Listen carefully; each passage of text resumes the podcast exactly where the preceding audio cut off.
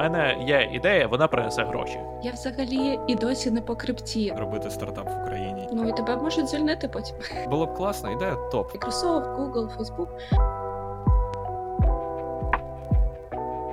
Всім привіт! Вітаю вас у новому випуску ЖПТ подкасту, де ми обговорюємо все, що стосується українського та світового IT. З вами двоє його, я сподіваюся, що постійних ведучих. Е, Це я, Влад Кампов, фронтенд Guild Engineering Manager з близько чи більше вже 10 роками experience у у програмуванні і менеджменту. І Влад Сидоренко, senior software engineer у Netflix, е, що зараз знаходиться в Сіетлі, а перед цим він працював у Амазоні і різних українських компаніях. А ще, окрім цього, у нас сьогодні є гість. Е, в гостях у нас сьогодні Катя Мазуркєвич, наразі software engineer в компанії Ponto, якщо я читаю це правильно. Це seed-level стартап у сфері криптовалют і блокчейну. Перед цим Катя працювала в Microsoft і SoftServe, і ми плануємо поговорити про те, як робота в компанії на 30 людей відрізняється від роботи в компанії на 200 тисяч людей, про особливості стартапів, особливо криптостартапів, про власні підпроекти, які можливо не взлетіли, та й загалом про цікаві історії з нашої кар'єри. Катя, привіт. Всім привіт. Давай розкажи нам, е, що ти робиш, так би мовити, по життю. Я хочу навіть почати з того моменту. Я послухала інтро про себе, і одна з цікавих історій про стартап, те, що навіть ім'я стартапу може помінятись за місяць з того моменту, як ми говорили з Владом. Тепер ми не Понта стартап, тепер ми Bridgeworld стартап, тому що Добре. попередній продукт не існує більше. Але ми про це ще поговоримо. А я думав, Клас. чого в LinkedIn в тебе рандомно почали з'являтися репости з якоїсь лівої компанії, але при всьому а цьому. Тому що ми замітаємо ще... сліди. Да, да, да, все, в тебе ще, все ще понто в а- аккаунті. Я такий, хм, що відбувається? Це багато чого пояснює. Так, все дуже важко, все дуже важко. Розкажи детальніше, чим саме ти займаєшся в цій саме компанії, чим ти займалась протягом свого experience у? Так, саме в цій компанії ми зараз намагаємось побудувати продукт новий, який відрізняється від того продукту, який ми будували ще пару місяців тому, і до компанії, до якої я доєднувалась. Ем, почну спочатку. Ми е, планували будувати сервіс, який допоможе з маленькими ем, фі або з маленьким відсотком передавати гроші з однієї країни в іншу, так як це робить PayPal, Western, Western Union, але швидше і е, зручніше, особливо для країн, е, в яких доступ до локальної валюти або до долару, е, якісь проблеми з цим виникають. Але це виявилось проблема, яку важко швидко вирішити і наш стартап е, почав е, перебувати на етапі: в нас немає грошей, багато людей, і нам потрібно щось робити з цим. Тому зараз ми будуємо криптокастеді. Е, якщо простими словами, це так, я поясню, що це таке. Якщо простими словами, то це е, традиційний банк, але для криптовалют. Тобто, ти типовий випадок людини, що почала працювати в криптостартапі з великої компанії. В моїй голові це оця велика хвиля людей, які так переходили, завершилась десь, ну, можливо, роки три тому, от коли був весь цей NFT хайп, і всі такі, господи, в крипті купа грошей. Ти ж не була по крипті рік тому. Чому? Я взагалі і досі не по крипті. Це страшно чути від людини, яка працює в криптостартапі. Але в чому була історія? Е, Я люблю біль, і ви це почуєте і далі. І я нічого не знала про криптостартапи і про криптовалюту. І в самої мене було можливо там 200 баксів криптовалюти, які я випадково отримала. Але я подумала: ну найкращий спосіб про щось дізнатися це з цим попрацювати. Це цікаво, це щось нове, нові технології, е, тому чому би і ні. І навіть більше скажу, Зараз це очевидно, що можливо деякі ідеї не працюють, можливо, деякі ідеї не вигорять.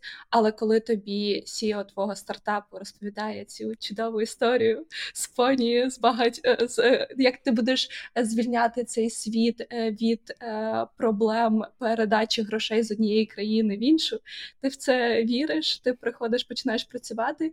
І десь через пару місяців у всіх починають виникати питання. Ми робимо щось інше і рухаємо зовсім іншому напрямку.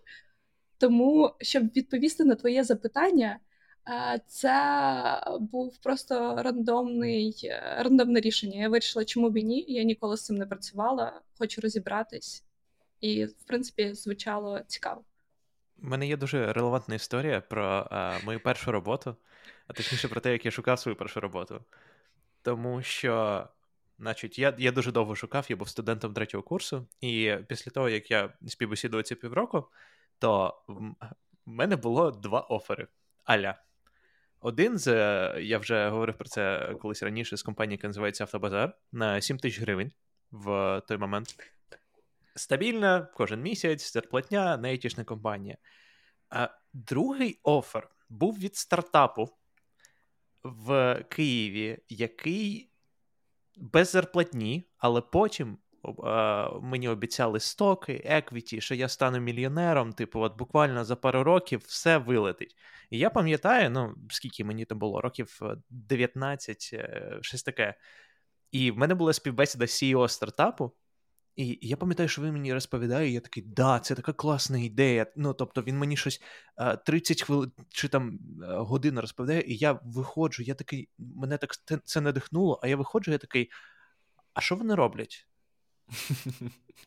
І я взагалі я, не розумію, що вони хочуть зробити, як вони мо, можуть це вирішити, але я прям такий, да, я вірю в цю компанію. Я реально сидів і думав, хм, куди ж мені піти? А, Спойлер, а, цей стартап не вигорів. А, за рік я бачив їх з іншою назвою, і тоді, навіть тоді, це вони почали щось робити на блокчейні. Це був якийсь 15-й рік чи 14-й, щось таке. І е, зараз, наскільки я знаю, його не існує, тому можливо і добре, що я пішов в стабільне місце на 7 тисяч гривень. Тому... У мене така сама така сама думка про всі ці стартапи щодо NFT. Я взагалі ну, зовсім не розумію, що вони роблять, і мені здається, що просто неймовірна кількість є всяких криптостартапів, які роблять нову криптовалюту, яка вирішить проблеми всіх, а потім вони зникають через півроку, коли в них інвестують. Принаймні, у мене таке відношення. Я розумію, що це можливо і не так. Sorry, а я нагадаю, що в Кампо є своя NFT колекція е, песиків, е, яких згенерував штучний інтелект. Е, тому найбільш хайпова персона в цьому подкасті це Влад, який це... каже: Я не розумію NFT компанії Він інвестує і взагалі. в штучний інтелект. Він не інвестує в NFT. Це зовсім зовсім різна штука, да. Я просто е, це був кейс там, де я згадав про те, що у нас є штучний інтелект, який генерує зображення. Тепер вже є штучний інтелект, чат GPT, який генерує. Е, е, Текст, я подумав, я що бачу, це в цьому подкасті пройшло буквально там хвилин 10 спочатку. Ти ти покращуєш свою статистику кампу. Зазвичай це було ближче до кінця. Mm-hmm. У мене є KPI там, де я маю згадати чат GPT заздалегідь. Коротше, да, я просто це все якось об'єднав workflow і нагенерив NFT на той момент. Але зараз я розумію, що той самий Midjourney, я генерував тоді з Далі. Midjourney зараз генерує набагато крутіші картинки. Але все ще я не розумію, типу, навіщо комусь е, давати мені гроші за те, що я це зробив, і витратив просто один вечір на це абсолютно. Ти просто гарно робив промпти. Це нова професія. Промпт-інженер. Це жесть як складно. Я бачив такі промпти. Ну тобто, якщо раніше це просто там текстом описувалося, а зараз я в, на GPT-4 бачив якийсь промпт, який робить з GPT-4 твого т'ютера, і там промпт, типу, це величезний JSON, в якому купа параметрів, які ти можеш кастомізувати, і я такий а. Окей. Да, світ дуже швидко міняється з цим всім, це правда. В тебе є досвід роботи в компаніях, мабуть, усіх розмірів. Тобто SoftServe або SoftServe, е, хто як е, любить. Це компанія середнього розміру, е, наскільки я знаю, в них зараз. Хто я? Хто як любить, так. Компанія, мені здається, на 6-7 тисяч людей зараз. Microsoft, де 1200 людей, і Ponto, або яка там Бріч, щось таке, яка 30 людей. В чому різниця? А різниць насправді менше, ніж я очікувала. Тобто, все залежить насправді від тебе. Якщо ти рухаєшся своїм дефолтним шляхом, то твоя робота від дня в день не буде сильно відрізнятися в великій компанії в стартапі або в аутсорсі. Але стартап тобі дає більше можливостей розвитку в різних напрямках. Якщо ти хочеш взяти на себе нові ролі, в стартапі це набагато легше, ніж в великій компанії. Я думаю, що в софтсерві така можливість була також, але. Мені здається, ми там потрачили просто неймовірну кількість годин. В тебе просто не було навіть е, часу подумати про те, які інші ролі ти хочеш виконувати. Ем, Це, напевно, основна і різниця, і відсутність е, різниці. Я б сказала, що е, в стартапі е, ти не е, відгороджений від справжнього фідбеку ніяким чином. Тобто, якщо в великій корпорації над тобою там 10 рівнів менеджменту, які тебе огорнуть просто своєю увагою, допоможуть тобі, і ти ніколи не дізнаєшся, що десь на верхах відбувається щось страшне то в стартапі ця інформація просто в тебе одразу потрапляє, і ти не розумієш, що відбувається, чи насправді це така стресова ситуація. Насправді не стресова. Насправді в великих корпораціях відбувається на верхах те саме ті ж проблеми, е, відсутність там маркет-фіту. Е, або недостатня грошей, тому що кожен маленький продукт в великій компанії має отримати фінансування. І якщо ти не показуєш, що твій продукт чогось вартий, то ти не отримуєш фінансування. Але до тебе не доходить ця інформація. В стартапі ж ти, е, по-перше, отримаєш цю інформацію набагато легше. А по-друге, ти завжди можеш поговорити з людьми, які працюють в тому ж стартапі, які тобі е, нашепчуть якусь інформацію від своїх друзів. А друзі в них зазвичай це або хтось з ради директорів, або той же CEO. Тому це прикольно, що доступ до інформації набагато простіший ніж в великих корпораціях. По перше, мені здається, в стартапі ти сам вирішуєш зі своїми продуктами, зі своєю командою, в якому напрямку ви рухаєтесь. В інтерпрайзі все диктується зверху від кастомерів. Кастомер завжди правий. В стартапі в тебе також є кастомери, але мені здається, ти всередині можеш вирішити і якісь пріоритети визначити для того, над чим ви будете працювати спочатку. В enterprise і, sorry, в аутсорсі це не так. Це диктатура повна.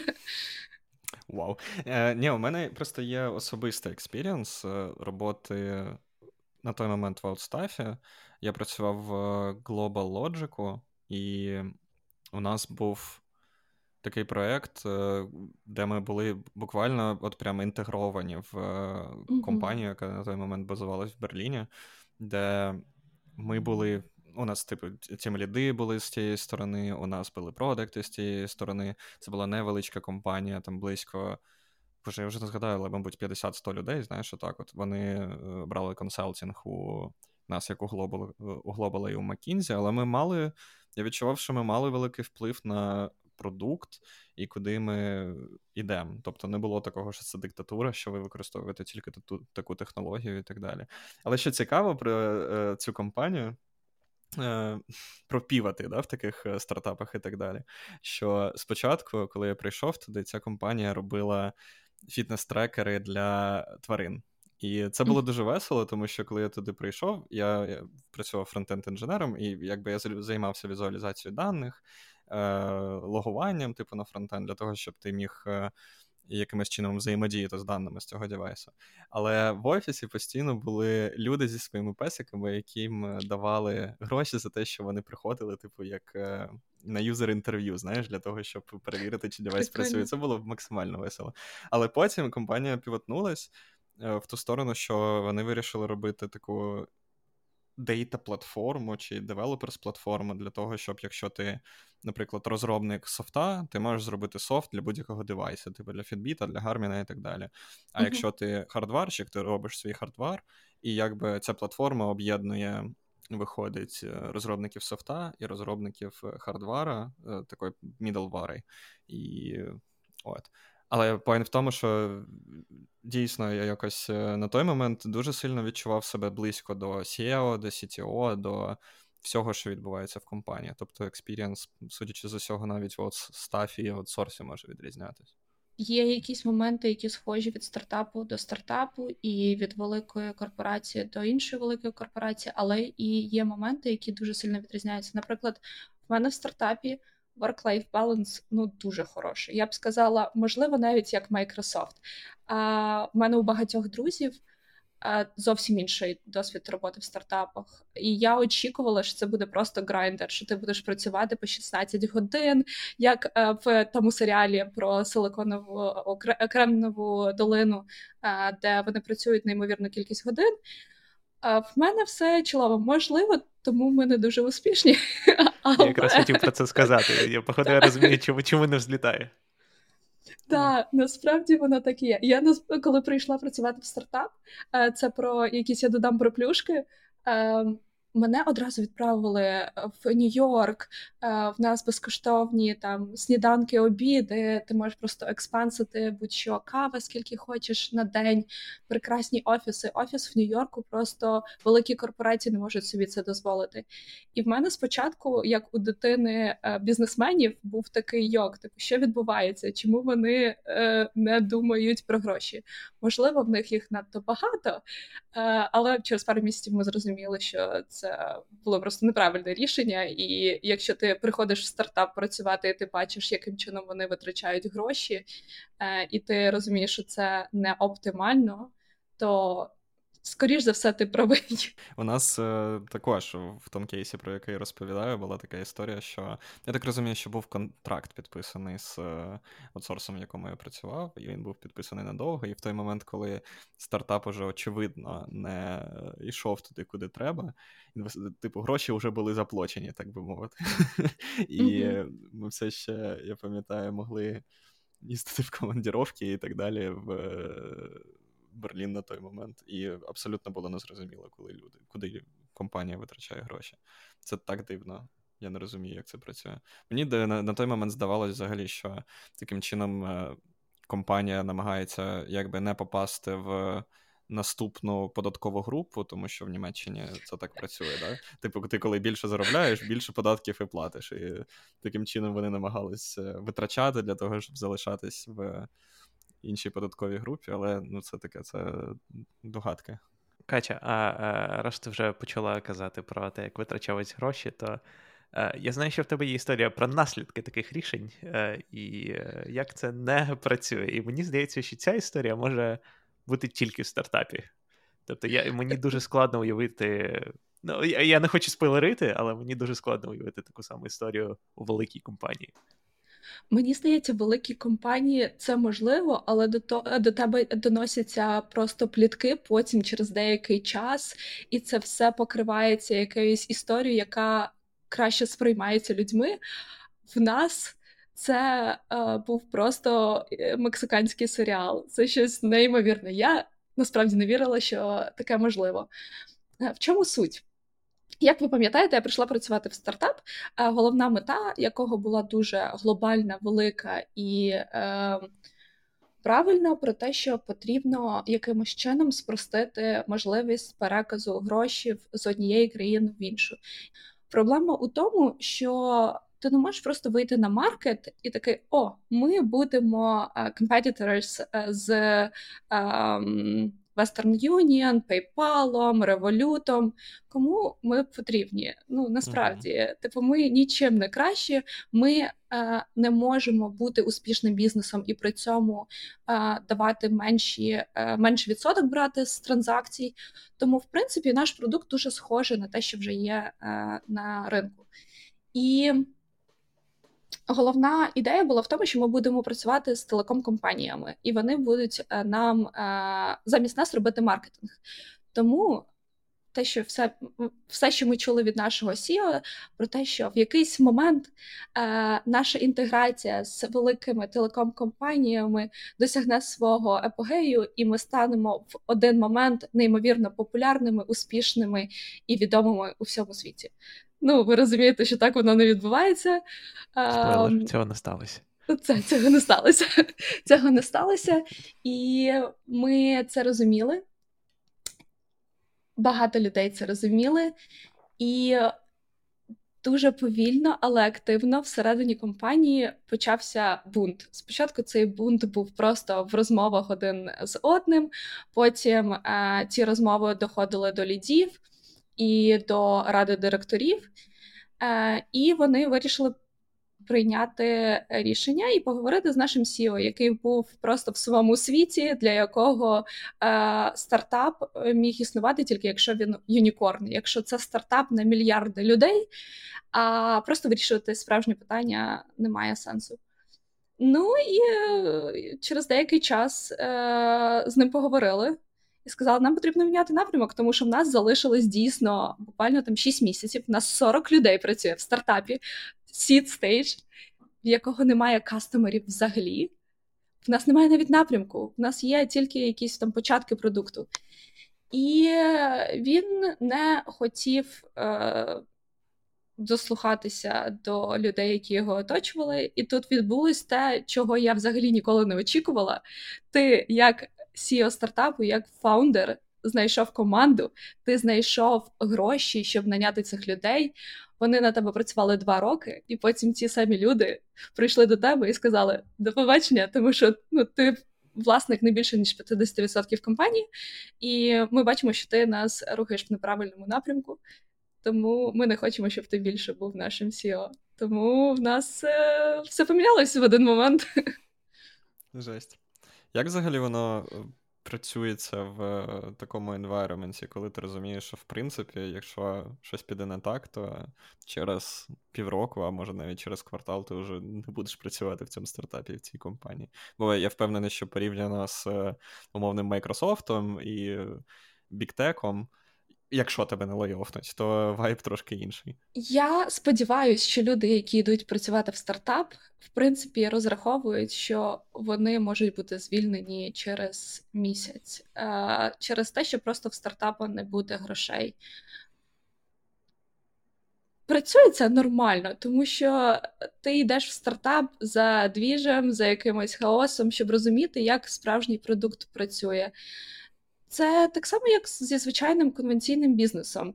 Ти або знаходиш кастомерів, ти або приносиш як, якусь користь е, людям, або ти вмираєш. Ну, типу, стартап більше не існує. Це нормально, і немає в тебе ніякої подушки е, з грошима, яка допоможе.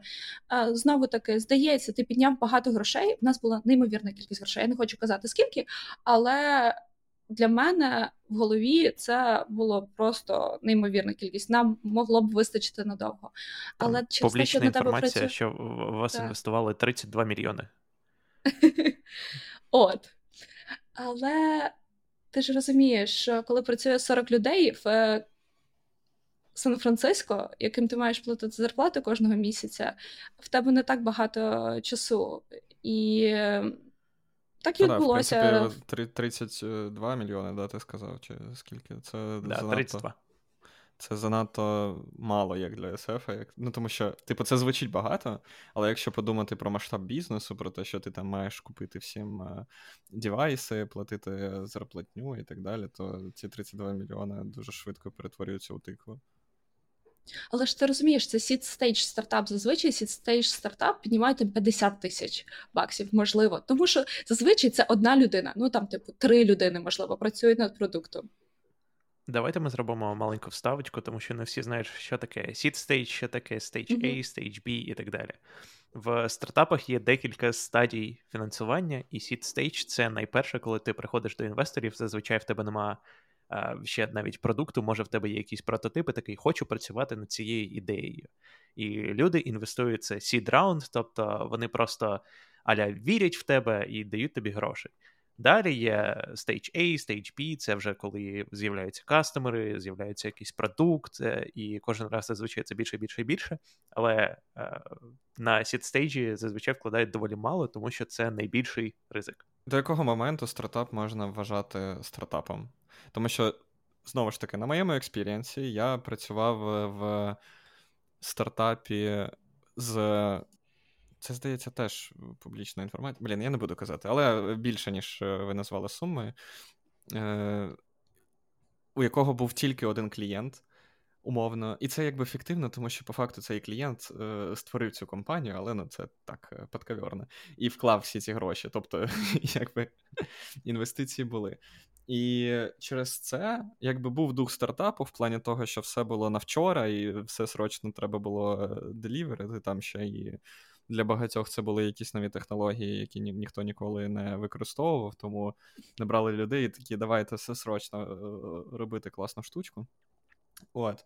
Але за рахунок того, що не великі гроші були влиті відразу, звичайно ж, е, було відчутно, що витрати також є незрозуміло куди. Тобто я розумію, що якщо б це був класичний seed stage, тобто е, в компанію би вклали, не знаю, 200 тисяч доларів, mm-hmm. типу, допоки не зробите е, MV, MVP, да, продакт, не MVC, добре, то то, звичайно, що не не було б такого, що люди б витрачали непонятно на, на що.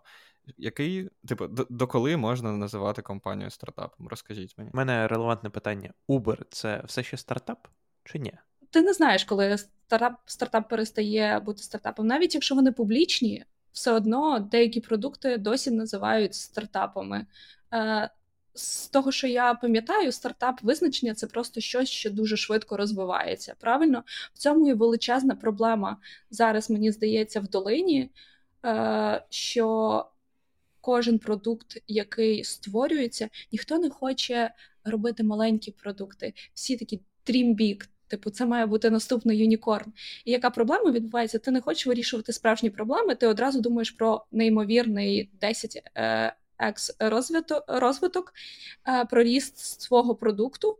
Е, ти замість того, щоб вирішувати проблеми, які дійсно існують, ти намагаєшся е, рухатись у всіх можливих напрямках. І якщо ти не ростеш, то твій стартап ніколи не зможе стати APO і ніколи не буде в нього вкладати ще більше грошей. І ти або маєш знайти свою нішу і починати заробляти гроші просто своїм продуктом, або знову таки рости і шукати інвестиції. Тому мені здається, це визначення стартапу зараз настільки е, розмито і неправильно, якщо чесно, в е, долині. Е, я все більше і більше бачу навіть з нашого досвіду підняття грошей що зараз інвестори вже не дивляться на гарні презентації, історії. Вони кажуть, покажіть, як ви можете самі заробляти гроші. Як в ці часи, коли наші батьки їздили в Польщу, привозили привозили речі, продавали, і от покажіть нам гроші, покажіть, що ви можете заробляти. Бо інакше зараз не вкладають гроші в стартапи. Це не має сенсу. Мене це заставляє трохи радіти, тому що. Угу. Ем, я зовсім не розумів, коли е, люди якісь. Я вирішу всі проблеми в світі, і інвестори такі: так, тримай 100 мільйонів. Я такий, що? Ну, ну, типу, очевидно, що воно не спрацює. Але я я такий сиджу вдома, не намагаюся зробити стартап, тому я такий теоретик більше. Компанії потрібно, щоб був такий майндсет, де ти хочеш вирішити невеликі проблеми, зробити якусь ерію свого продукту е, успішною, і все. Роби собі інший стартап. Навіщо тобі робити наступний юнікорн? Ну, типу, вже є стільки велик, багато великих корпорацій, які це роблять. Той же, наприклад, чому виникають проблеми у Uber е, або ліфта? Uber ще більш-менш ситуація, але у ліфта, тому що вони компанія, яка вирішує проблему е, транспортування, правильно? Але для них, щоб рости, щоб бути справжнім стартапом, щоб перейти на новий етап, потрібно почати вирішувати інші проблеми. Але навіщо? Ну які проблеми має вирішувати ще Uber? Просто робіть добре свою роботу і все. Але цього недостатньо. Зараз на маркеті цього недостатньо. Це, до речі, дуже хороше питання. Е, от, наприклад, якщо ти робиш свій підпроект, то припустимо, що він починає тобі е, приносити навіть гроші, то ну, в принципі це можна назвати стартапом, да? тому що з нічого ти почав заробляти гроші, і навіть якщо ти сам написав якийсь софт end-to-end, е, все окей. Але якщо ти знайдеш інвесторів, які тобі дадуть гроші, ти вже не робиш підпроект, і ти маєш відповідати перед інвесторами і робити буквально те, що вони хочуть, тому що це їх гроші. І тут, мені здається, у педпроєктів зникає душа дуже часто тому що доводиться грати в реальний бізнес і робити прям компанію. Ну і тебе можуть звільнити потім, як Факт. нашого CEO. Як да, Стіва навіть Джобса. у великих компаній, да, як Стіва Джобса, е, навіть у великих компаній, ось е, мене справді бісить ця ситуація, що є доволі багато великих компаній, які роблять те, що вони роблять добре. Але при всьому цьому ринок постійно очікує від них якогось зросту і більше, і більше, і більше. Я працюю в Netflix, я буду намагатися не сказати якоїсь конфіденційної інформації, але від Netflix постійно кожен квартал чекають, що вони будуть репортити, е, що кількість підписників буде зростати постійно, постійно, постійно. Там вже типу 300 плюс мільйонів. Не так багато е, людей, які можуть собі е, дозволити Netflix, в яких є нормальний інтернет для цього, і так далі. Тобто, цей total addressable market, він він все ще є, але мені здається, людини дуже багато. І постійно за всю історію існування Netflix кількість підписників зростала. І от рік тому, мені здається, перший раз по цьому це було коли відключили Росію від Netflix, і там відкинулися усі існуючі mm-hmm. користувачі від Росії. Netflix, дуже дякую за це. Um, але uh, і перший квартал, перший раз за всю історію Netflix, вони зарепортили, що в них кількість підписників впала, а не зросла, при тому впала менше, ніж на ту кількість підписників, яку вони втратили в Росії. Тобто вони все ще зросли. Але ринок такий, Боже, Netflix вмирає. Все. Якщо. No. Е, нема зросту, то е, там, мені здається, стоки впали рази в два. Це якраз було, коли я доєднався до компанії, е, буквально за півроку після цього. Тому да, усі мої стоки дуже приємно впали. Але ці айтішники зажрались уже, боже. Да, ці айтішники 100%. Ось і і мене це бісить, тому що бізнес здоровий. Бізнес, якщо подивитись на якісь метрики, а, приносить гроші, профіт. Але от, оце постійне очікування зросту а, заставляє шукати якісь інші способи заробити гроші, інші способи або з існуючою кількістю юзерів заробити з них гроші, або а, збільшити кількість юзерів, і не завжди компанії знаходять якісь етичні способи це зробити. Ну, Netflix намагається як може бути правильним, але не знаю, там, якщо взяти а, Facebook а, і так далі, там вже будь-що йде вхід. Ну, я я, кожен випуск кажу щось про Твіттер, але я спробую нічого не казати е, про Твіттер і Твіттер Blue, і я не буду казати, що 8 доларів за підписку це тупа ідея, і я не буду казати, що вони вже втратили 50% е, е, людей, які першопочатково підписалися на Twitter Blue. Да, і всього цього я не буду казати. Добре, що ти вирішив це все не казати. Дякую, дякую за розуміння. Та насправді навіть підтримувати таку інженерну команду. Е, якщо ти дивишся на сам продукт і можеш собі уявити приблизно скільки людей цей продукт має підтримати, а потім ти розумієш, що ця корпорація насправді тип, в 5-6 разів більше, ну тому і вони мають рости, тому що їм потрібно платити зарплатню цим людям, або потім відбуваються лейофи, як зараз у нас, де в тебе звільняють 15-20% людей. Мені здається, це майнсет, який має через деякий час помінятись, тому що то, то того не варто. Шановні глядачі, слухачі, дякую, що, по-перше, дослухали до цього моменту, але варто сказати, що ми записуємо цей подкаст поки відбувається повномасштабне вторгнення Російської Федерації на землі нашої рідної України. І наші захисники і захисниці важко борються з цією заразою. Тому давайте разом зупинимося на секундочку, подумаємо, в який фонд ми можемо задонатити для того, щоб е, їм допомогти, для того, щоб наша Україна жила і процвітала. Слава Україні! Героям слава! Я знаю, що в великих біктек компаніях дуже часто виділяють час на те, щоб ти могла займатися е, своїми побічними проектами, розроблювати щось не своє.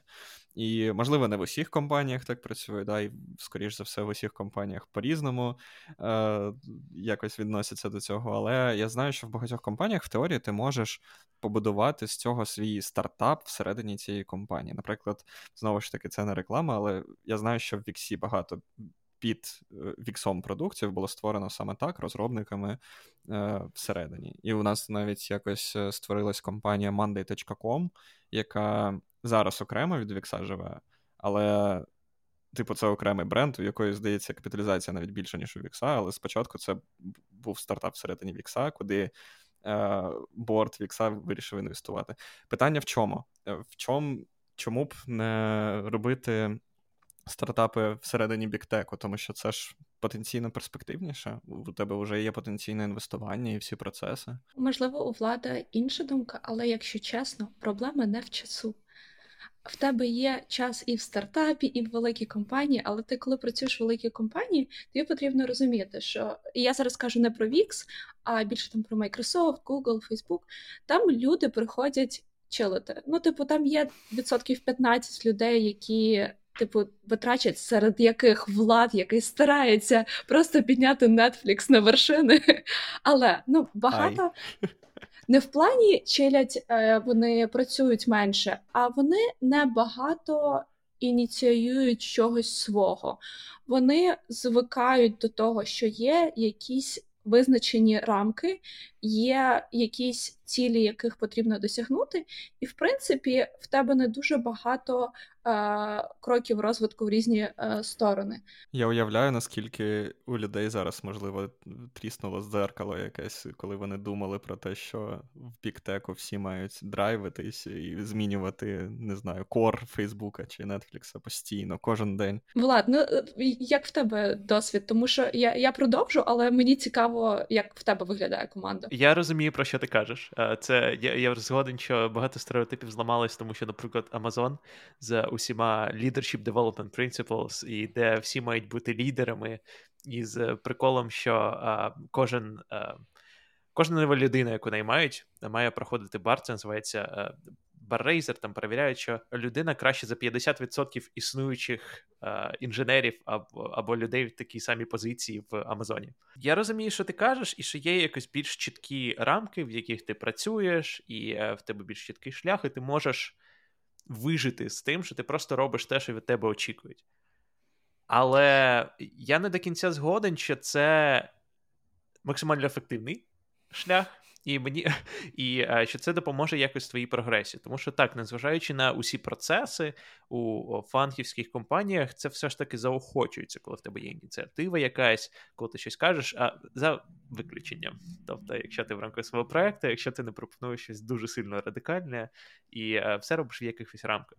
І я розумію, що в стартапах е, ці рамки набагато більш розмиті, і ти можеш запропонувати робити щось взагалі окремий робити це, але я, я тут не до кінця згоден, що там е, тільки 15 людей роблять щось класне і пропонують щось своє, але може це е, якось моє сприйняття. Різниця у тому, що в стартапах і в великих корпораціях різні очікування. В великих корпораціях, якщо ти підняв reliability з 90, 98% е, до 99%, ти шикарний, ти молодець, тобі підвищення. В стартапах всім на це все одно дай нам якусь фічу, яка допоможе знайти нових кастомерів. Не знаю, запропонуй якийсь новий півот для того, щоб ми швидше знайшли product market fit, зроби якийсь A-B тестінг. Ем, це важливо для стартапу. І мені здається, в стартапі е, заохочуються більше твої бізнес-скіли, аніж інженерні скіли. В великих корпораціях, якщо ти підеш і скажеш, я тепер не хочу бути інженером, я хочу трошки більш продуктову роль, тобі скажуть, ти молодець, але в нас. Е, Вчора було три ICM, все горить, тому можливо ти підеш і пофіксиш те, що ти не пофіксив до цього. Просто а, різні пріоритети. мені здається. Катя, поясни, що таке ICM. ACM це коли дуже боляче. Це коли твій сервіс е, працює не так, як від нього очікується, і тобі дзвонять о третій годині ночі, е, або о четвертій, або о п'ятій, або і о третій, о четвертій, о п'ятій, і тобі потрібно встати, е, відкрити свій комп'ютер і почати е, фіксити це одразу. Оце ACM. Це коли щось не працює. Я пам'ятаю, як Влад брав з собою ноутбук в рюкзаку на концерти, просто тому що він був он-кол, і у нього могли єдина бути людина он-кол. Я пам'ятаю, як я стояв в Ашані, і мене пейчнуло, і я до банки з помідорами намагався пофіксити прод. І це мабуть виглядало, ніби я намагався зламати Ашан, тому що е, реально в мене був відкритий термінал. Люди навколо ходили, і я просто типу щось кліпашив в терміналі. І люди такі хакери, вони вони справжні. У мене просто теж було весело. Я була на рок-концерті, і я отримала дзвінок, е, що щось не працює. Я пішла сіла в машину і просиділа там три години, поки я не пофіксила те, що не працює. І потім о третій годині ночі поїхала додому. Тому що в тебе немає навіть там 20 хвилин доїхати додому, щоб це з дому зробити. Це, звісно, жесть. От в плані якихось святкувань, концертів, фестивалів і так далі. Життя просто нема. Але повертаючись до теми біктеку, да? тобто ти маєш mm-hmm. на увазі, що умовно, якщо я інженер в Нетфліксі 5 років тому, і у мене з'явилася ідея Netflix Gaming, який вони зараз розроблюють. Це публічна інформація, слава Богу, тому я можу про це говорити. Е, тобто, якщо я інженер і приходжу до когось в Netflix і скажу, що у мене є така ідея, мені здається, це майбутнє, то, скоріш за все, мене не послухають. Ти про це? Скоріш за все, не послухають. Скоріш за все, тобі скажуть: в нас буде тиждень хакатону. Давай ти знайдеш команду, ви зробите продукт, і ми тоді подивимось. А так, ти е, мені здається, що в великих корпораціях все розписано по планінгу на довгий час, і тебе втратити як девелопера е, з основного проекту, поки ти підеш і почнеш будувати продукт, який можливо не вигорить. Е, не кожен менеджер це захоче. Я тут не до кінця згоден, тому що, по-перше, не все те, що хоче менеджер. Якщо це вигідно компанії, то компанія просто напліє на те, що хоче менеджер, така роби. Але різниця в великих маленьких компаніях, те, що великі компанії в тебе відстань до людей, які реально приймають рішення з грошами, mm-hmm. набагато більше. В тебе є менеджер, в тебе є менеджер менеджера, в тебе є директор, в тебе є е, VP, ще один VP е, і так далі. і так далі. І для для того, щоб саме інвестувала в компанію, це потрібно йти там на дуже високий level. Коли ти в стартапі, то ти можеш просто піти, відкрити з ноги двері свого CFO і сказати: Ге, в мене є ідея, вона принесе гроші. І напряму запічити. І от, по суті, те, що є такі механізми, це може якось допомогти е, набагато легше отримати або фінансування, або е, реалізацію своєї ідеї. Щодо великих компаній, і е, там, як розумію, е, Кампов, те, що ти казав, це е, ці 20%, наприклад, в углі. Там є, що да. усі п'ятниці виділялися на якісь проекти, те, що ти можеш зробити.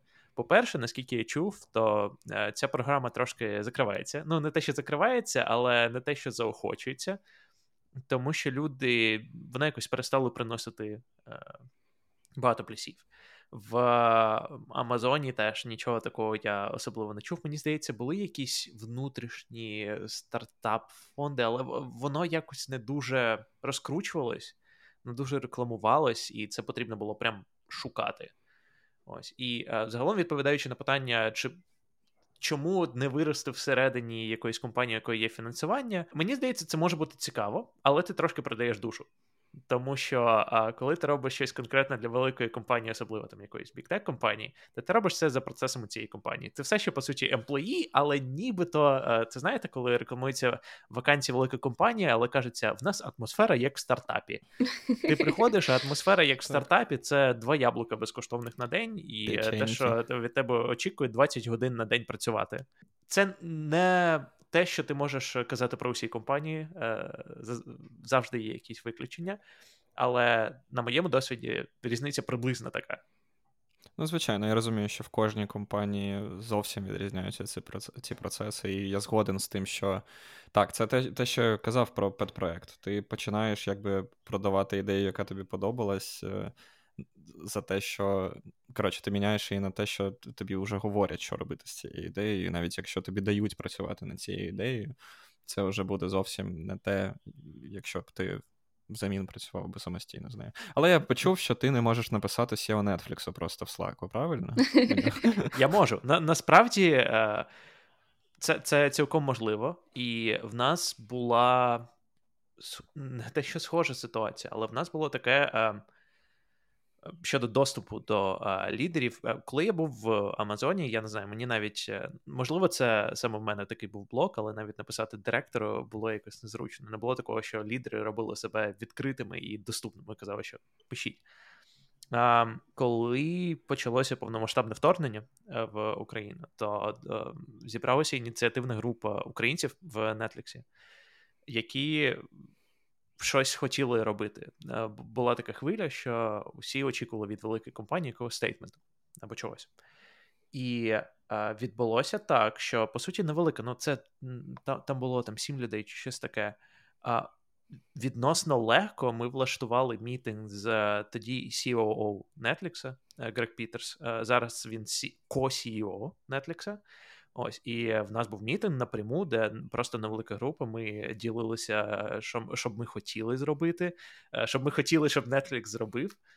Е, і по суті спілкувалися, і це було дуже прямо і близько. Тому це був дуже прикольний досвід дуже з дуже поганою причиною, але тим не менш, те, що е, лідери компанії роблять себе отак от доступними, мені це згадалося і насправді доволі сильно попливало на те, як я бачу компанію. В мене є контроверсійна думка на рахунок твого питання, Влад.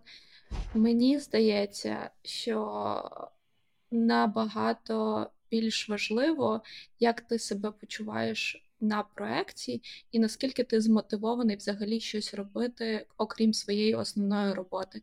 Що в великій корпорації, що в стартапі, ти можеш робити свої маленькі продукти, ти можеш рухати вперед якісь ініціативи, але в великих корпораціях, по-перше, від тебе цього не так сильно очікують, мені здається, і ти відчуваєш себе більш стабільно, комфортно.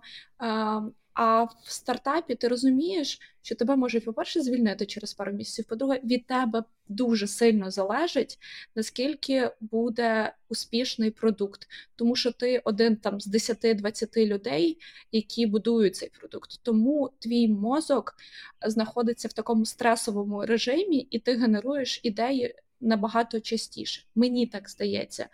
Тому все залежить чисто від тебе.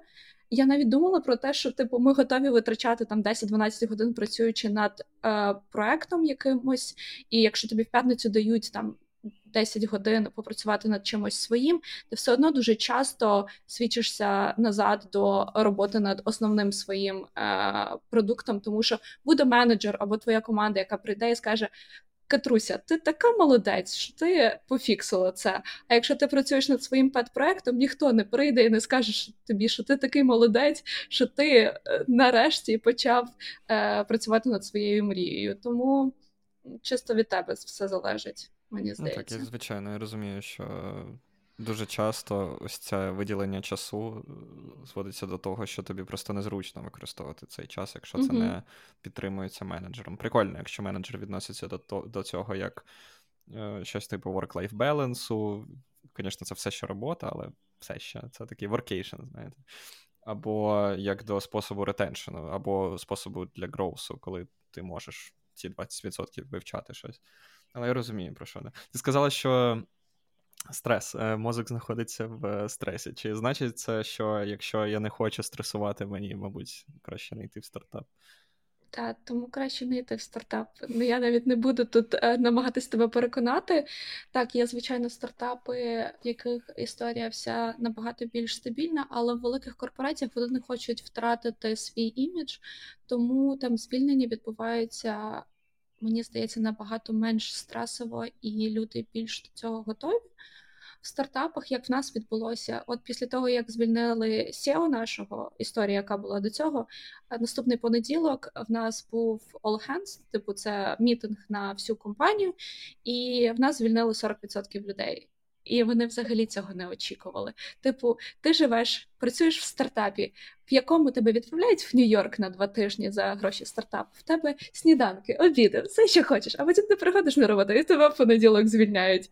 І тобі навіть немає типу можливості якось на це повпливати, тому що це не те, що стартап яке, якесь політичне рішення приймає. В них тупо немає грошей. Ну, типу, вони не можуть тобі більше платити. Е, Тому все одно в тебе є завжди думка про те, що тебе можуть звільнити, проект може не вигодити. Наприклад, в нас все йшло в хорошому напрямку, але потім стався FTX. Ну і е, Це що? Вибач, я запитаю, що це таке? FTX — це крипто екшенж, це типу криптообмінник е, онлайн. І в якийсь момент всі люди, які тримали гроші в цьому онлайн-обміннику, прокинулись, і їх грошей не стало. І великі корпорації, а це був дуже популярний сервіс. Е, І великі корпорації на пару місяців, десь на півроку, е, заморозили всі проекти, які пов'язані з криптовалютою, і всі наші потенційні інвестори, е, компанії, з якими працювали, не захотіли більше з нами працювати. Типу, ти як команда, як стартап, можеш робити все, що в твоїх силах, але якісь зовні, зовнішні зміни впливають на те, що ти перестаєш бути успішним, і в тебе е, час продукту е, зменшується там до пару місяців. Ну, мені здається, це ситуація по типу чорного лебедя. Тобто ви не могли це Так. передбачити якось. Ну, можливо, могли, але якщо Ну, ви якщо ви працюєте в крипті, мені здається, що це треба передбачати 100%, що, що хтось щось е, побачить. І е, для того, щоб люди розуміли масштаб, мені здається, що FTX тримав десь 6 мільярдів. е, Аля, еквівалент в 6 мільярдів в есетах, да, і е, потім хтось вирішив подивитися, чи є в них, вони в них чи ні, і виявили, що не зовсім. Ось. Там була дуже мутна історія, але ем, є дуже багато класних розборів, і я рекомендую почитати, тому, тому що там просто е, знову таки мексиканські серіали, і те, як вони обманювали е, всіх. Хоча вони, мені здається, до сих пір кажуть, що та ні, все, все нормально. Ми, ми просто Звучить як історія працювали. про Silicon Valley Bank, е, коли Так. вони просто давали всім да, це, кредити це десь на цьому рівні. Розумію. Е, Ти сказала дуже багато штучок про звільнення. Е, Мені дуже цікаво затронути таку тему, як severance package в стартапі. Тобто ми зараз чуємо на ринку багато штучок про багато новин про лайофи. Я не знаю.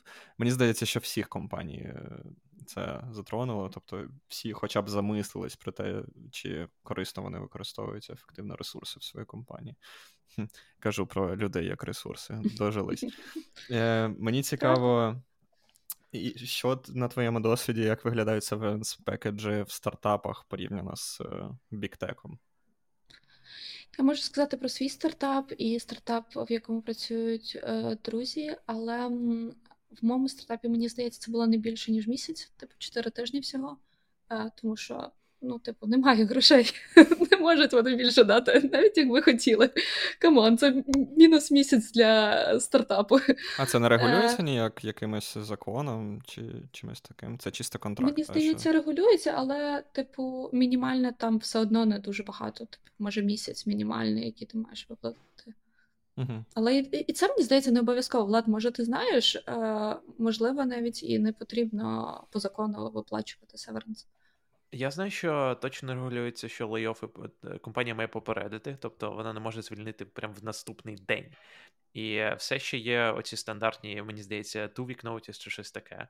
Е, Я не впевнений, там є якийсь мінімум і є якийсь штраф, якщо компанія не виплачує якийсь мінімальний severance package, наприклад, як це в Твіттера було. А, Ось. А, Да, але е, нема такого, що потребують там 6 місяців чи 4 місяці. Там є нюанси з тим, як продовжується страховка, тому що якщо це в США, тому що в США страховка в більшості випадків оплачується роботодавцем, але да, ніяких жорстких таких.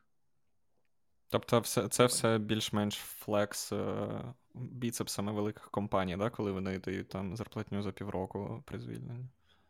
Да. Для них дуже важливо їх імідж для стартапів. Типу, ти можеш поміняти знову своє ім'я через пару місяців, і все буде окей. Це як партія регіонів і ОПЗЖ, Так. знаєш, те саме. Ім'я інші люди всі ті ж. Так.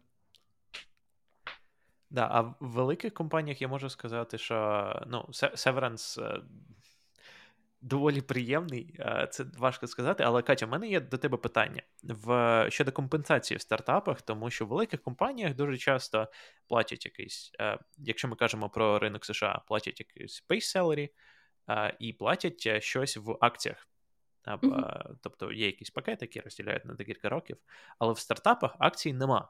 І е, платять зазвичай equity. Але з, тобто equity — це е, можливість придбати акції компанії, коли вона вийде на IPO, Initial Public Offering. А, І дуже часто між е, тим, як ти працюєш в компанії, і між тим, як вона виходить на IPO, якщо вона виходить на IPO, проходить доволі багато років. Але я часто чув, що в стартапах, коли ти йдеш з стартапу, то в тебе є 10 днів для того, щоб скористатись своєю еквіті, а після цього вона зникає. І е, це спосіб утримати людей в стартапах, тому що дуже багато людей намагаються допрацювати до моменту, коли компанія вийде на IPO, і потім дуже швидко піти з компанії, тому що вони накопичили за цей час багато грошей, які вони просто втратять, якщо вони підуть. Ось і е, в на прикладі твоєї компанії, в якій ти зараз працюєш, тобто, що що відбувалося з Equity?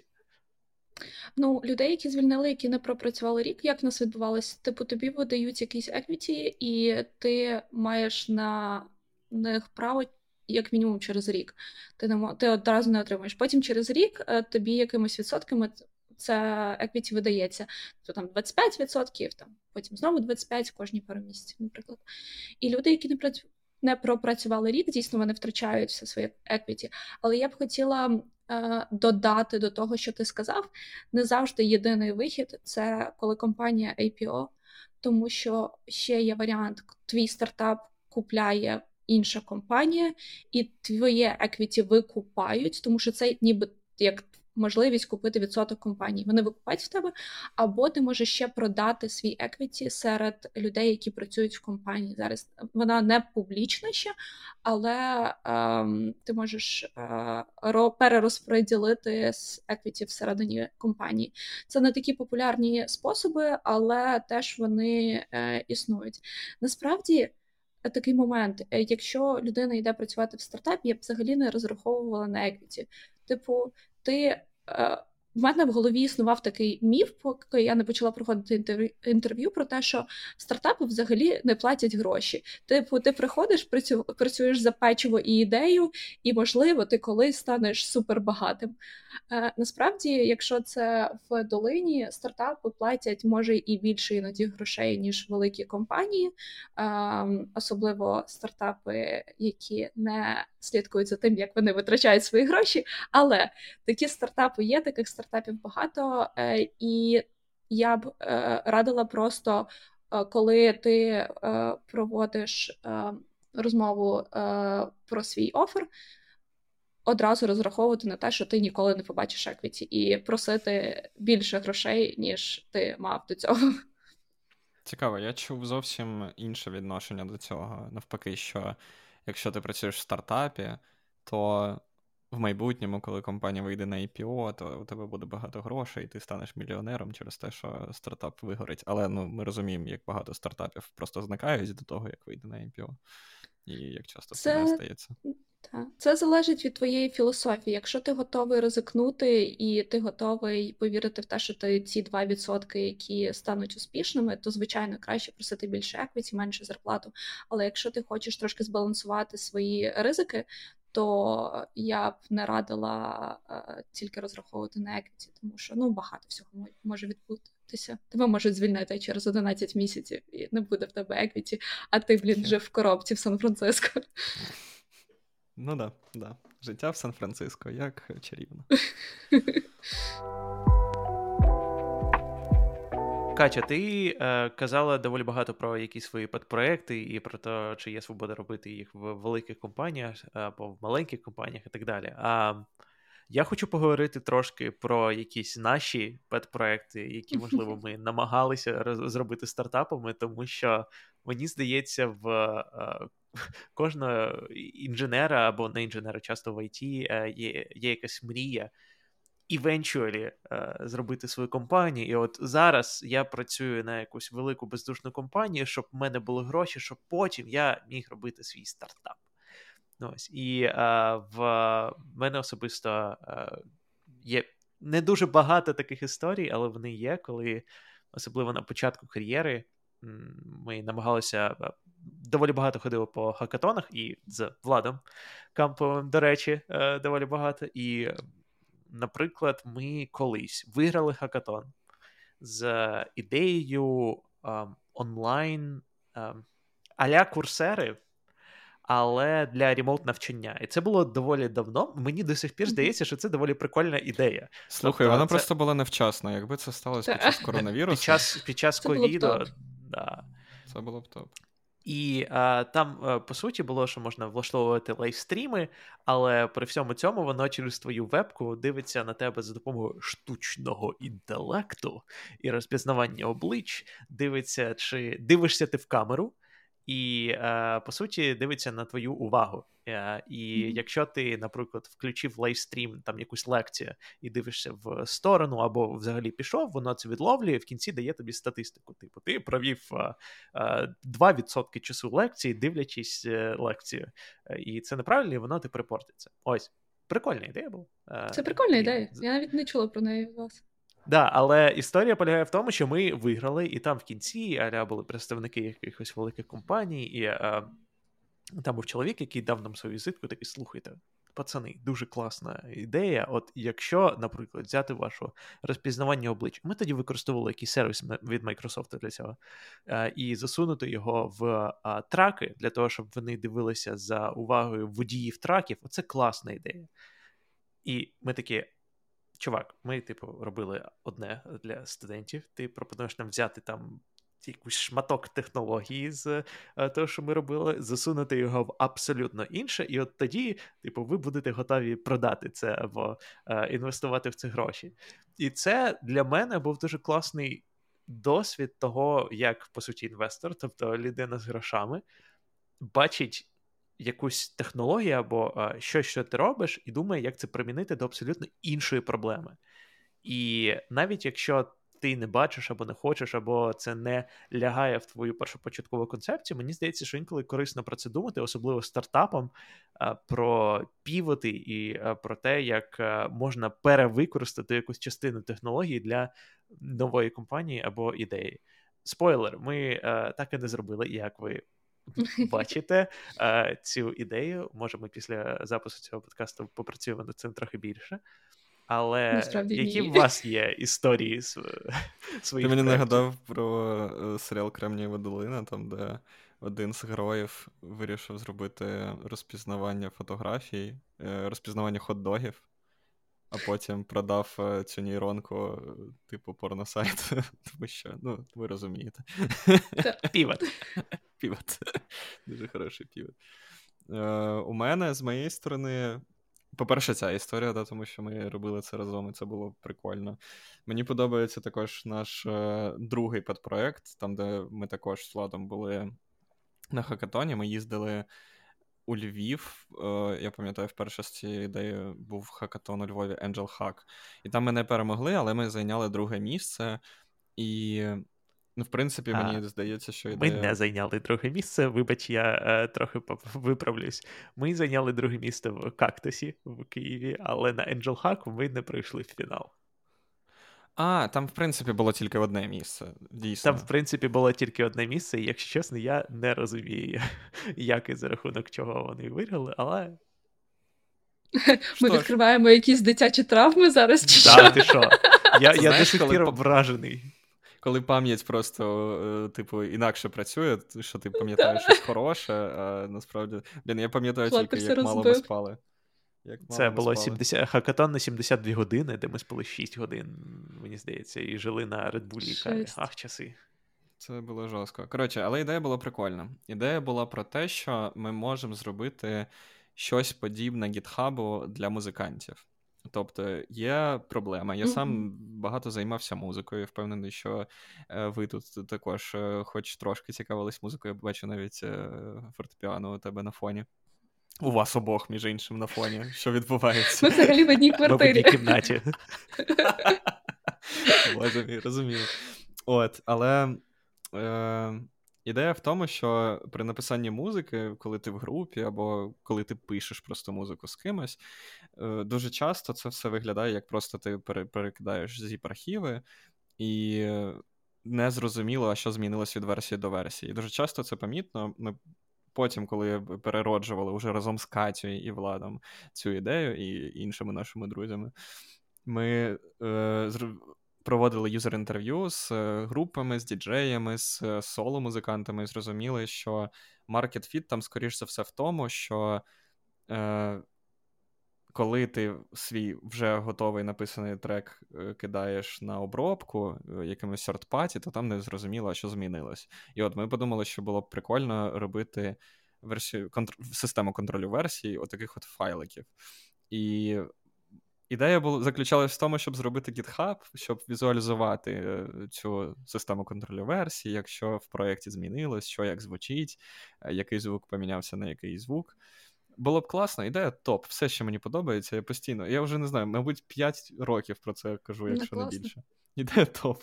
Але ми все ніяк не могли вийти з е, стадії, мабуть, MVP навіть. Тобто, останній раз, коли ми збирались, ми не зрозуміли, як правильно, е, мабуть, робити систему контролю версії зі звуком, е, використовуючи якісь нейронні Мені здається, ми хотіли інтегрувати це з різними платформами, які вже існують. Це було дуже важко. І ще ми знайшли якийсь продукт, який дуже схожий на те, що ми планували робити. І ми такі, напевно, не цього разу. Да. Тому. Е... Хай ця ідея просто поживе в цьому подкасті. Якщо ви дата сайентісти, розумієте, як працювати з звуком, Якщо ви готові інвестувати мені. гроші. Якщо ви інвестори або якщо ви аудіоінженери, будь ласка, напишіть нам в коментах, ми з вами зв'яжемось, ми все ще не проти зробити це. Імейл partnership будь ласка, напишіть вашу пропозицію, ми абсолютно обговоримо. Я насправді так мені тоді. Я ж бачила цю ідею на кактусі. Я тоді теж була зі своєю командою е, на тому хакатоні, і мені так сподобалася ідеї. Е, І це все зараз спирається до історії про те, чому там, тільки 98%, о, sorry, тільки 2% стартапів е, існують довше, ніж пару років. І це зазвичай не тому, що не існує product market fit у, або тому, що ти не знайшов достатньо customer ів, тобі не вистачило грошей, а тому, що ти просто люди ліниві. Ну, типу, ти не хочеш просто це доводити до кінця.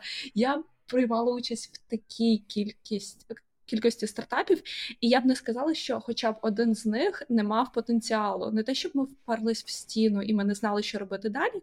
Просто в якийсь момент в тебе є стабільна робота, ти хочеш відпочити, ти не хочеш це вкладатися на 100%, ти не розумієш, що це взагалі комусь потрібно. І ти просто перестаєш на це витрачати час. Тому мені здається, це основна причина, чому стартапи не працюють. Я погоджуюсь, дуже важко вести стартап, коли у тебе є зона комфорту і постійна робота, і постійні задачі, а ще й якийсь стрес на основній роботі. Тобто використовувати оці 8 годин, окрім 8 годин сну і 8 годин роботи на те, щоб не просто розроблювати якийсь стартап, ну це недовго триває. Тобто, скоріш за все, треба посвятити себе повністю стартапу, і тоді воно спрацює, тому що у тебе не буде грошей за що їсти. В мене в голові є, є така модель, що в стартапі треба працювати або дуже рано в своїй кар'єрі. Коли в тебе ще нема грошей, ти не знаєш, що таке комфорт і стабільний інкам, і е, ти ще не опікся якісь речі, і можеш просто пробувати речі, фейлити, пробувати речі знову, і е, в тебе є така мотивація. Або коли ти вже пропрацював там 10-15 років, ти сформував якусь е, фінансову е, стабільність. Е, Знову таки, є дуже багато речей, які теж впливають там, не знаю, сім'я, і інколи треба не знаю, іпотека, і треба продовжувати якийсь стабільний інкам. Але при всьому цьому, коли ти знаєш, що ти можеш, наприклад, рік. Витратити на якусь ідею, спробувати зафейлити і потім не знаю, повернутись в велике IT. Е, ця відома фраза Джобса Stay hungry, stay foolish е, про першу фазу, mm-hmm. що е, потрібно або мати мотивацію, або бути впевненим, що ти можеш зафейлити, і все буде все ще. Ненормально, насправді. Або нормально, або ненормально, я не знаю. Тому що мені здається, що в обох випадках, і коли ти знаєш, що ти, якщо ти зафейлиш, то ти будеш жити на вулиці, і якщо ти знаєш, що якщо ти зафейлиш, тебе все буде нормально, тут є і плюси і мінуси в підході роботи до стартапу, і як ти будеш це а, пушити. Окрім того, мені здається, що є велика різниця в тому, де ти знаходишся і де ви робите цей стартап. У мене є таке відчуття, що робити стартап в Україні і робити стартап десь в Сан-Франциско це зовсім різні речі, просто через доступ до потенційних інвесторів і фондів, які можуть в тебе інвестувати. Але тут я дам вам судити, тому що це тільки моя думка, я не впевнений, що це правда. Це дійсно так. Насправді, дивлячись на досвід стартапу, в якому я зараз працюю, я б намагалася максимально довго вивозити це своїми силами без інвестицій, тому що, по-перше, їх зараз важко отримати. По-друге, якщо ти отримуєш гроші, ти стаєш частково рабом і ти маєш вернути ці гроші якимось чином. Тому, якщо можна було б робити стартапи дуже конвенційно, знову таки, як колись наші батьки робили, ти або успішний в тебе є кастомери, е, і ти просто заробляєш гроші своїм продуктом, або, можливо, цей продукт не має сенсу і він не настільки потрібний е, людям. Мені от така філософія зараз подобається е, більше. Розумію на етапі, коли потрібно хайрити людей, тобі потрібні якісь початкові гроші, але я б це мінімізувала якомога більше. Щодо інвестицій, мені здається, що так, в США це все ще легше, mm-hmm. тому що дуже зріла екосистема, і майже в кожному місці є якісь або інкубатори, або інвестори, і можна там спробувати залучити інвестиції. Але я насправді е, тенденція, яку я бачу в останні роки в Україні, і я дуже здивований, але навіть під час повномасштабного вторгнення екосистема стартапів все ще живе в Україні. Е, І е, те, що я принаймні чув про Юніт Сіті, і насправді навіть в Кремнівій долині є фонди, є інвестори, які хочуть інвестувати в українські стартапи з українським корінням. І це може бути е, по суті якимось бенефітом, тому що американські компанії такого нема. І по суті, так як українці це майноріті, то а, часто є якісь фонди, які фокусуються саме на конкретних майноріті і в тому, як їх підтримати е, для того, щоб вони, наприклад, потім повернули гроші в економіку своєї країни. Ось і е, мені нещодавно в LinkedIn е, написав якийсь інвестор, що ось є такий фонд, ми підтримуємо українські стартапи, буду радий законектитись. І мені було дуже приємно знати, що таке існує. Тому що а, в цьому може бути бонус робити навіть щось в Україні. В Україні єдине, що мені здається, важче вести бізнес і е, хоча я теж бачу, що е, є багато змін в цьому напрямку, але тим не менше в США дуже зріла е, система того, як можна відкрити свій бізнес, все формалізоване, все доволі чітко, бюрократизоване є плюси і мінуси до цього. Але в Україні, принаймні раніше рандомні маски-шоу ніхто не відміняв. Тому... Ну, Це в залежності від того, чим ти займаєшся. Якщо Без компанія в Україні займається гемблінгом і так далі, то звичайно, що на якісь маски шоу варто розраховувати. Ну, це, ж, це ж така історія. Е, Розкажи Катя про свої подпроекти. Я працювала над великою кількістю педпроєктів. Зазвичай вони завершувалися саме з тих причин, де не було достатньо мотивації, щоб довести їх до кінця. В тебе є основна робота, і ти, в принципі, не готовий інвестувати свою енергію і час в ці проекти. Але був е, проект з вихідцями з Гугла і Фейсбуку, коли я тільки переїхала в Штати. Це був мій перший стартап. Я познайомилась е, з дівчиною, е, яка е, була CEO цього стартапу. Дуже на початковому етапі, і я працювала там безкоштовно, тому що я була ще ну, типу, я не могла легально працювати. Там в мене не було візи для цього. Це було весело, це було е, досить емоційно виснажливо, тому що ну ти нічого не отримуєш за це, і ти інвестуєш в це багато часу. Це хороший досвід, але тебе надовго не вистачає. Потім я робила з нашими друзями. І проекти волонтерські, і з вами робила проекти. Е, це завжди прикольно, класно. Але що я зрозуміла з цього всього досвіду, потрібно не отримувати задоволення від інженерної роботи, потрібно намагатися ліниво зробити мінімальний продукт і потім е, шукати product market fit. тому що можна зависнути в стадії розробки на півроку на рік, це все повільно рухати, і потім тільки зрозуміти, що вже є якесь рішення, яке існує, або насправді ідея була цікава тільки тобі, твоїм друзям, а більше нікому вона не потрібна. Тому шукати якісь дуже дешеві способи е, ресерчу, е, маркетингу і е, безкоштовно шукати людей, які готові попрацювати над твоїм стартапом, це завжди найкраща ідея. Дуже цікаво, що ти кажеш тут про те, що у тебе має бути. Судячи з усього, якась інновація, да? тобто ти говориш про стартапи як якусь інновацію. Але це ж все ще нормально, якби займати, намагатись відкусити кусок від ніші, яка вже існує. Тобто, якби умовно, нові кав'ярні створюються, нові ресторани відкриваються. Чому б не створити новий Uber? Так, я згодна, але мені здається, на початковому етапі тобі ще побудувати продукт, який буде краще, ніж продукт, над яким працює там, не знаю, 20 тисяч людей, 100 тисяч людей. Е, тобі потрібно це буде або зовсім інший підхід до питання, або е, інновація, або велика команда, яка готова побудувати продукт краще, ніж той, що існує на ринку. А для цього тобі вже потрібно бути більш-менш успішною, щоб отримати інвестиції. Тобі потрібно вже мати зараз в цьому на цьому етапі і в цьому мікрокліматі долини. Тобі потрібно показати, що в тебе є кастомери. Типу, якщо ти е, прийдеш на ринок з другим Uber, який зроблений з без якихось якогось дизайну одним інженером, ну навряд чи навряд чи. Це мені згадуються усі ці меми про те. Uh, я хочу продукт. Uh, він як інстаграм дозволяє робити фотографії. В мене є і е, знімати, але він краще. Він, типу, от от прям краще. В мене є 500 доларів. Зробіть. Ось, Мені і, здається, е... досі, досі таке є на Upwork десь. Сто відсотково. Ми робимо новий інстаграм, ми будемо взагалі е, найкращою компанією в світі. І потім ти задаєш питання, типу, а що, чим чим відрізняється? В чому ця нова фіча? І такі, е, ну, ми, в нас це називається не лайк, а вподобайка. Вподобайка. Це такі, о, Мені ну, це, звісно, да. А ти, до речі, пам'ятаєш, наскільки багато було перших українських соцмереж.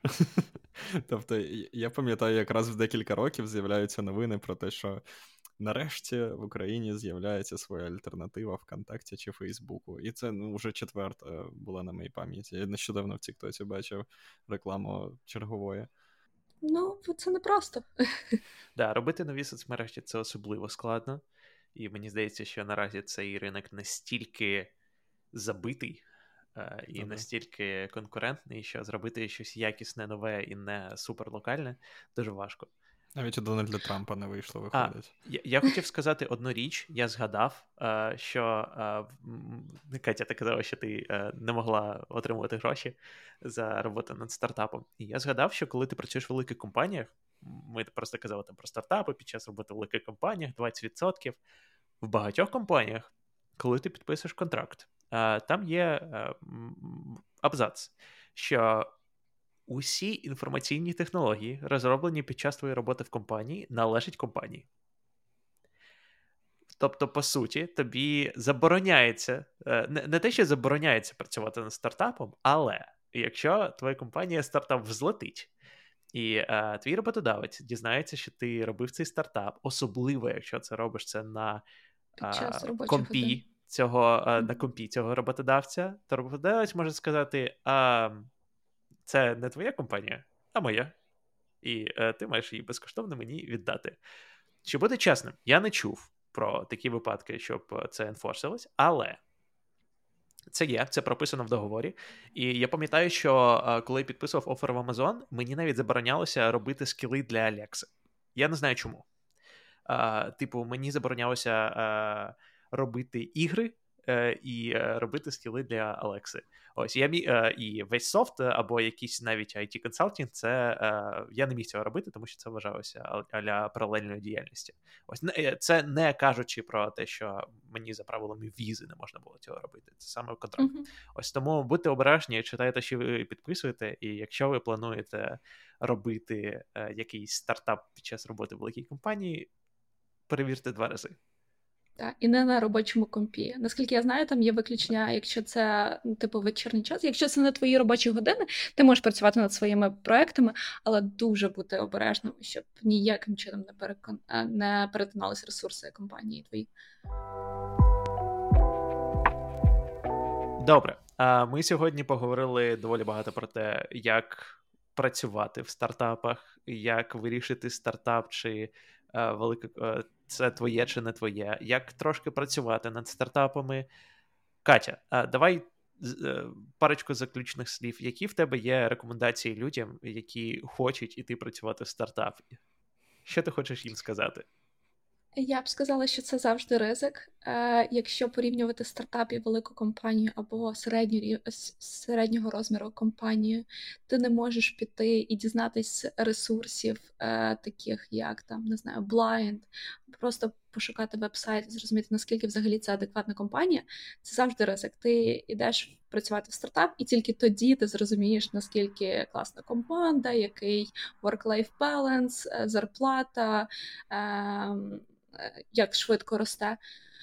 Тому ти маєш бути до цього готовий. І коли ти розмовляєш з командою і з SEO, дуже бути обережними і відловлювати людей, які дійсно вирішують якусь проблему і розуміють, хто будуть майбутні кастомери від е, людей, які завжди в своєму житті романтизували історію стартапів, і вони хочуть знаходитись в серіалі, вони хочуть піднімати гроші, але вони не хочуть вирішувати справжні проблеми. Тому будьте обережні з цим, але це завжди весело цікаво. І я вважаю, що краще спробувати, аніж не спробувати. Але будьте готові до того, що щось може піти не так. Можливо, ти скажеш, е, як ти вважаєш, які є редфлеги в поганого стартапу, в який не варто йти? Мені здається, якщо ти говориш з людиною, яка тебе наймає, або CEO, і ти виходиш з мітингу, і перші 20 хвилин ти така це шикарна ідея, це майбутній юнікорн.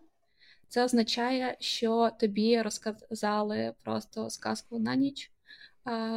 Ця казка, скоріш за все, не спрацює, і це людина, яка не вміє робити бізнес, скоріш за все, це людина, яка вміє розповідати історії. Тому дай собі трошки часу на те, щоб обробити цю інформацію, зробити свій research. Ем, не довіряй всьому, що говорять тобі люди. Якщо в великих корпораціях, в принципі, це проходить через багато різних фільтрів то е, в стартапі команда маленька, ти не можеш розраховувати на те, що всі люди компетентні, тому це твоя відповідальність на те, щоб перевірити, наскільки ідея валідна, хто інвестори, е, хто люди, з якими ти будеш працювати, якщо це всі 20-річні е, студенти, скоріш за все, стартап не буде супер успішний. Тому просто зроби домашню роботу і перевір ресурси.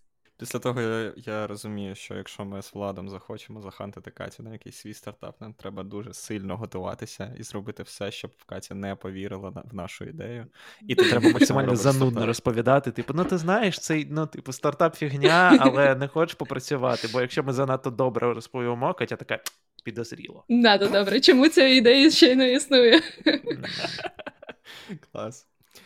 Добренько, на цьому, мабуть, давайте закруглятись. Я хочу подякувати тобі, Катя, за те, що до нас прийшла в гості. Було дуже приємно, було дуже цікаво дізнатись про твій досвід, про твої думки щодо стартапів і біктеку. Шикарно. Дякую, Владу, за те, що у нас є е, цей подкаст. Дякую вам, друзі, за те, що ви додивились чи дослухали до цього моменту. Дякуємо ЗСУ і побачимось. Дякую вам, хлопці, було дуже приємно. Дякую. Пока. Пока-пока.